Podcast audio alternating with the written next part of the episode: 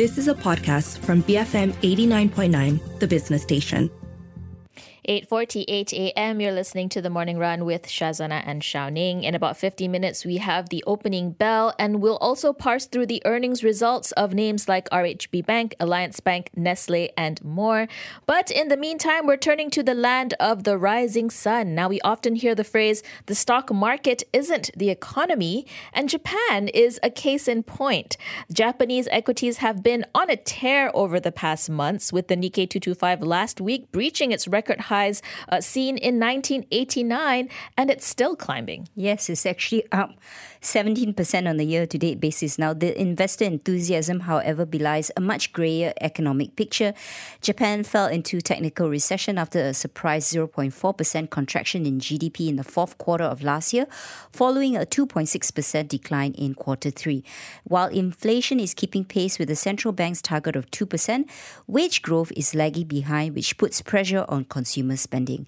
Meanwhile, the Bank of Japan is on the cusp of reining in ultra-loose monetary policy and is expected to raise interest rates for the first time since 2007 in the coming months. How are these changes and trends affecting the outlook for the broader Japanese economy? Joining us on the line for analysis on this is Norihiro Yamaguchi, senior economist with Oxford Economics. Nori, good morning. Thank you very much for joining us today. I'd like to start with the latest Japanese CPI data for January. It came in higher than expected. What contributed to the inflation print outpacing forecasts?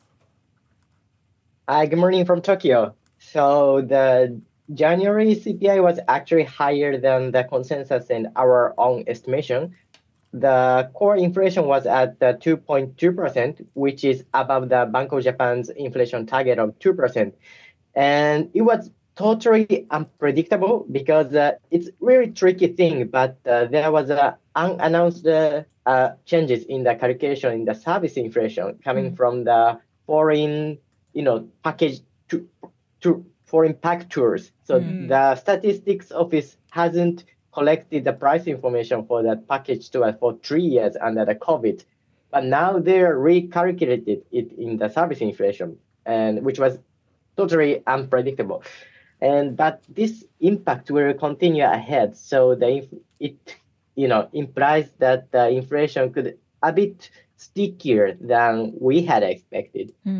Okay, but this marks this 22nd straight month that inflation matched or exceeded Bank of Japan's 2% target. In turn, has raised expectations that the bank will scrap negative interest rates sooner than later. So why hasn't the BOJ adjusted their ultra-loose monetary policy then? Right. So actually, they're, adjusting their policy over last year. But the thing for the BOJ is that they have been controlling the long-term yield, not just the short-term yields. So first, the Bank of Japan had to get rid of, or more precisely, losing that control over the long-term yield, which they did over the last year, over 12 months. And now it's a time for, changing the short-term rates. The anticipation for tighter monetary policy comes as Japan is experiencing a technical recession after the Q4 GDP for 2023 shrank by 0.4%. What is dragging down the Japanese economy? Are these temporary or structural factors? Right. So the largest drag was from the domestic consumption, and to me, which is coming after the inflation, inflation is staying much stronger than the wage growth. So the domestic households are, tighten their purses. And given that the inflation is, coming down from the peak in the early 2023, albeit very gradually, and the wage is staying at a, increasing at a certain pace, to me the consumption will get recovered. But under the Japanese labor market system, we need to wait a few months for another wage rise to be felt among the workers or households. So it will take time. Okay, I want to go back to monetary policy. As part of quantitative easing, Japan, BOJ has always been very active in the buying back its own bonds. Has that come to an end, and what implication will it have on JGBs then? So actually, it's not yet over. So they are kind of losing their yield curve control policy last year, but they are still committed to buy the 9 trillion yen purchase of the JGBs per month. So if they need to get rid of this commitment if they want to tighten their quantitative easing policy, but they didn't do that yet. So if we take a look at the outlook for Japan's GDP growth this year, what would be your expectations, and what are the headwinds or tailwinds that factor into that projection? Right. So for this year, I expect much weaker growth than the last year. One thing is that the normalization in economic activity is coming to an end. Last year, there was a boost from the increasing in the service consumption, like traveling or dining out. And also there was a boost from the normalization in auto manufacturing, which was suffered a lot from the chip shortage happened in 2022. But these idiosyncratic factors for normalization is coming to an end. So the growth will be more like the normal pace for Japan. And tailwind will be that the wage growth this year will help consumption getting out of the being stagnated for 3 quarters last year, and the tailwind will be from the overseas because the economic momentum is likely to slow in the U.S. and Europe, which will deteriorate the demands for the Japanese goods exported to these advanced economies. Can I ask you about your views in terms of one of the structural issues that the Japanese economy faces, which is the aging population? Have there been attempts by the government to address this? Prime Minister Kishida is actually very active in this policy. They are helping the household with more than 3 children. They made the to university tuition free for the household with 3 children and something like that. More, subsidiary for the household with children. So they're taking actions. But the thing is that, is it helping or not? To me, it couldn't be a game changer. It's a larger trend which is driving the aging society and also the less children. If we take a look at equities, the mixed economic picture for Japan hasn't dampened investor enthusiasm in Japanese equities. What do you think accounts for the disconnect between economic data and stock market sentiment? Right. So the thing is that Japanese companies are not companies doing business in Japan. So Japanese companies, they're operating the operations overseas, and so, which means that the weak yen is really helpful for them.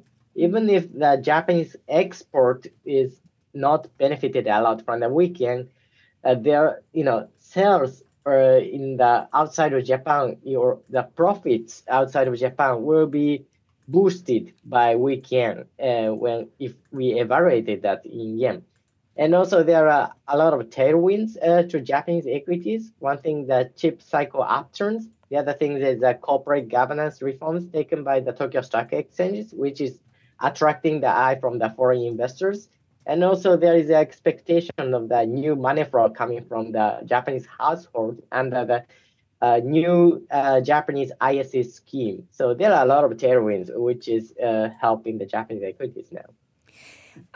Critical to the Japanese equity performance is, of course, the yen. So what are your views of the yen at the moment?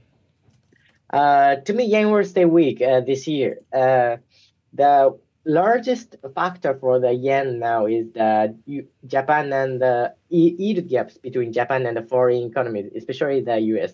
And when it comes to the U.S.-Japan yield gaps, it is largely U.S. yields because the Japanese yields doesn't move a lot. And U.S. yields is likely to stay elevated with sticky inflation there, sticky wage there. So which means that the yen weakness is will be persistent over this year. But do you see the MOF interfering if it goes above, let's say, 151 against the US dollar? Or what's the threshold for them? I don't think they will intervene anytime soon, based on the comments from the Treasurer Kanda. And for the Ministry of Finance, the most important thing for them is the speed of the yen depreciation, not the certain level of that. And the yen has been weak, but very at a gradual pace, so which makes the Ministry of Finance hesitant to make an intervention.